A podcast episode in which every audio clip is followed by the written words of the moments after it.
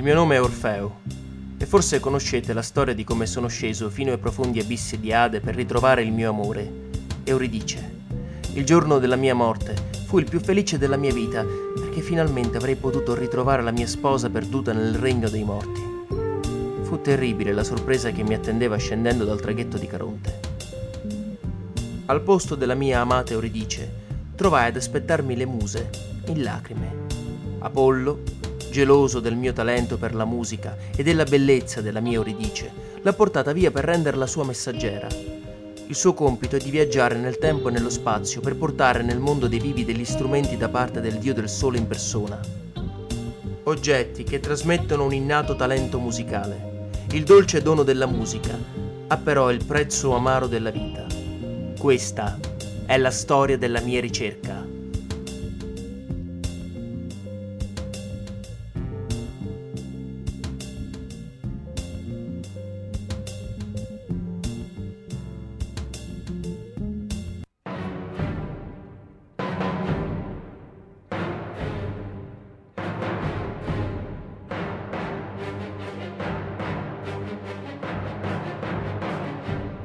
Capitolo 4 Suite I marchingegni Tonalità Do diesis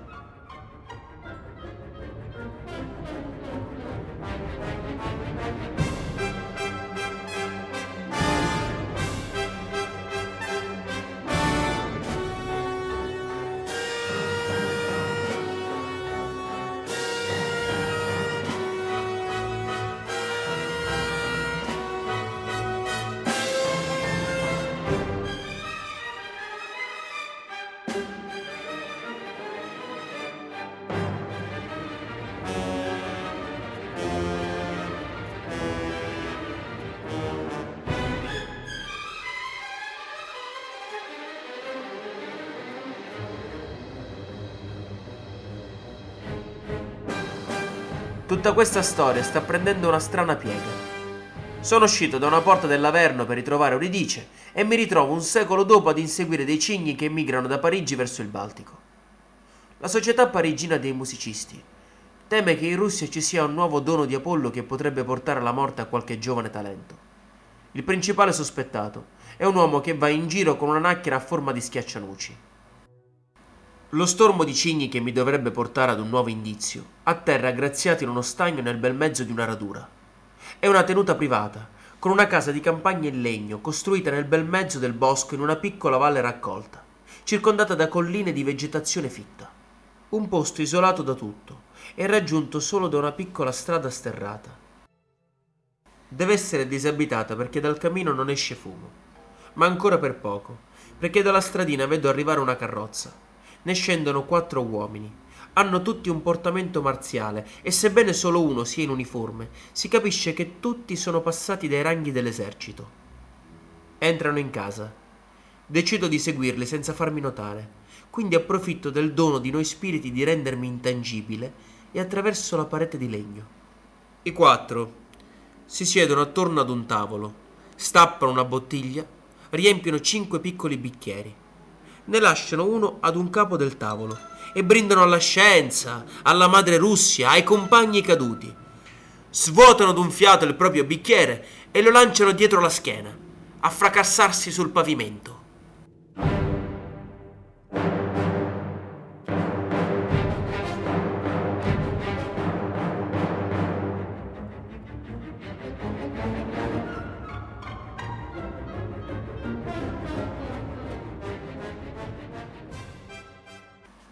I quattro iniziano a discutere. Parlano in termini tecnici, di analisi, di metodi, di frequenze e di intervalli di lunghezza d'onda. Di tanto in tanto tirano fuori dalle borse dei fogli con schemi e risultati. In breve, il tavolo è coperto di appunti. Ad un certo punto, la discussione si accende e diventa disputa per loro e interesse per me. L'argomento diventa una certa molecola di Euridice abbandono l'invisibile e compaio nel bel mezzo della stanza. I quattro tacciono per un istante di gelo. Poi uno di loro versa un bicchiere, lo poggia sul tavolo in corrispondenza di una sedia e mi invita a sedere. Se già sapete chi sono, E presumo che la mia fama mi abbia preceduto anche qui. Sapete già che non berrò. Il più giovane dei quattro mi risponde con tono fermo. Non è per bere che le ho versato quel bicchiere, signor Orfeo. Quello che ha davanti è il frutto di anni di ricerca ed è costato molto a tutti noi, ancor di più all'uomo che occupava la sedia dove siede adesso lei. A quanto sembra, le nostre ricerche giungono a dei punti in comune. Sarebbe interessante condividerne i risultati. Per farlo sarà necessario spostarci in laboratorio.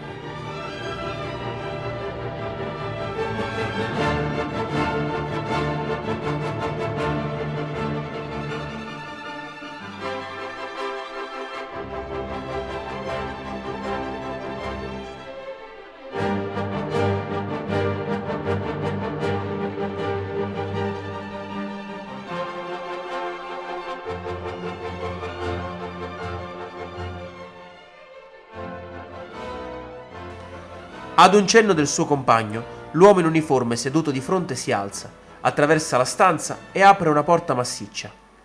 Mi cede il passo ed entro, seguito dai quattro. La stanza in cui mi trovo è un laboratorio scientifico in piena regola. Sui tavoli che attraversano tutta la lunghezza della sala si muovono macchinari che sembrano animati. Liquidi colorati fluiscono attraverso cannule di vetro, altri si vaporizzano. Pesi che ondeggiano, ruote dentate, interruttori che scattano. Uno dei quattro, che non ha ancora parlato, l'unico con l'aria di non aver passato una vita in caserma, attraversa il laboratorio e si dirige verso un'anta a vetri che contiene diverse ampolle. Prende una boccetta contenente un liquido verde e un altro piccolo flacone con della polvere bianca. Assenzio, estratto della pianta Artemisia absinthum, mentre questa è morfina, nei nomi è segnato come l'una sia legata ad Artemide Diana, la dea della caccia, e l'altra a Morfeo, il dio del sonno. Si muove con perizia, con gesti accurati e sicuri. Probabilmente il tempo che non ha trascorso in caserma l'ha passato in laboratorio.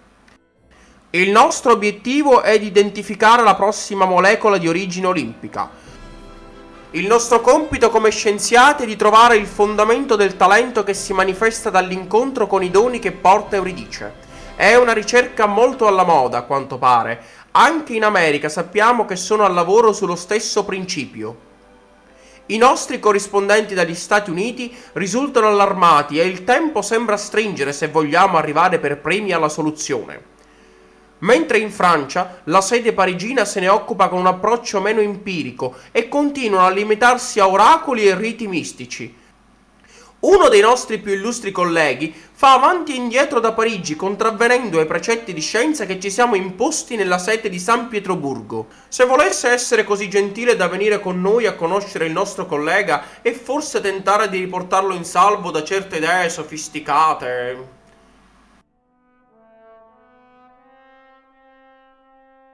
A quanto pare i confini della vecchia Europa sono stati superati, corrispondenti dall'America. Ma allarmati da cosa? Una ricerca di una molecola che simula gli effetti degli strumenti. E perché mai?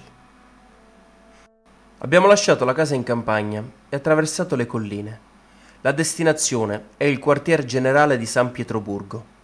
Quella che mi si staglia davanti è una città nuova, nuova nella struttura, nuova nella presunzione di costruire una capitale sul nulla. Nuova perché finalmente, dopo le città che ho visitato in Austria, Francia e Italia, questo folle viaggio mi porta in un posto dove il fermento culturale si manifesta senza scontri di piazza. Attraversiamo viali immensi, ponti maestosi, fino ad arrivare di fronte al più grande teatro che io abbia mai visto. I quattro scendono dalla carrozza, entrano nel teatro e si dirigono sicuri attraverso i corridoi, verso quella che deve essere l'ala nuova del teatro. Qui il suo amico Giuseppe Verdi è venuto a illustrarci le sue teorie sulla lunghezza d'onda del diapason. Dice quello più giovane, mentre apre una porta insignificante con estrema circospezione.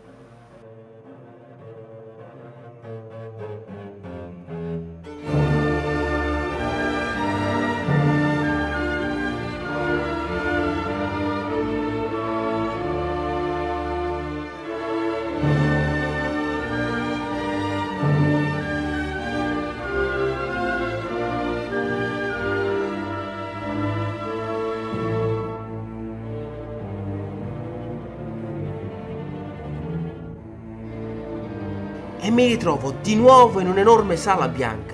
Ricorda la sala di Salieri a Vienna e quella di Lista a Parigi. Al centro della sala un tavolo e due uomini seduti uno accanto all'altro ad un capo. Uno dei due somiglia spaventosamente a Ludwig che ho incontrato a Vienna. Nell'altro riconosco l'uomo descritto da Ferenc, quello con il volto segnato dagli anni che non ha. È impossibile dargli un'età. Sembra allo stesso tempo dieci anni più giovane e dieci anni più vecchio degli altri presenti. Ha l'aria schiva, lo sguardo sfuggente. È teso come se avesse un segreto che lo tormenta e un dramma che lo consuma. Il tizio che sembra Beethoven si alza e mi saluta cordialmente. A nome del gruppo internazionale della Società dei Musicisti, le do il benvenuto al Teatro Marischi, nostra sede in Russia. Uno dei quattro lo riprende bruscamente. Anton, abbiamo già parlato dell'adozione del termine internazionale e questa è la sede russa della Società russa dei musicisti. Cesar Antonovich, l'appartenenza alla società viene prima dell'identità nazionale. Tu dimentichi quanto Ferenc e gli altri hanno fatto per noi. Non lo dimentico, ma sai come me che la Russia è grande, più grande di ogni altro paese d'Europa, e il dono che è stato fatto a noi ci impone di prendere le nostre responsabilità in maniera indipendente da ogni altra sede e di ogni altro paese. Quanto ci è stato offerto va oltre ogni generosa aspettativa e pensa a quanto potere e quanta gloria aspetta noi e le generazioni future. Pensa ai nostri ragazzi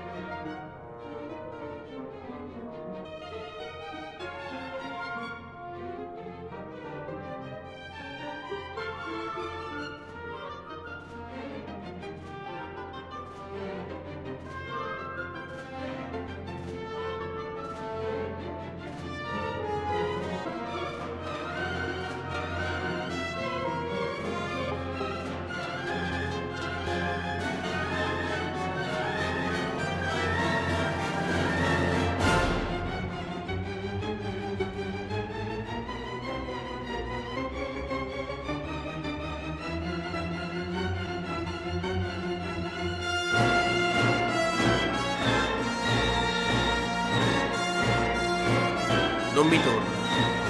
Nessuna delle persone che ho incontrato finora si è esaltata tanto per uno strumento di appunto. Siamo a da spionaggio bello. O questi russi non ne hanno confidenza e non ne conoscono le potenzialità, o stanno parlando di qualcosa di molto più potente. E in questo caso, il dono di cui parlano cos'è? E cosa ha a che fare con Euridice? In quel momento incontro lo sguardo del musicista senza età Finora ha tenuto la testa bassa ed è stato sfuggente.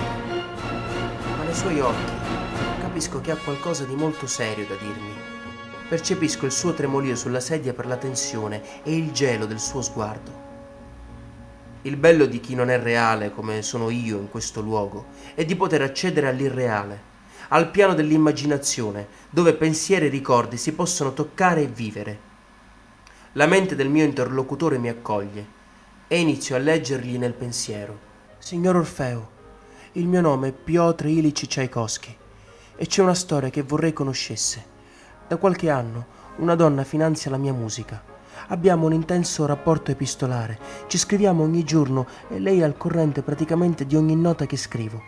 Eppure non l'ho mai conosciuta di persona.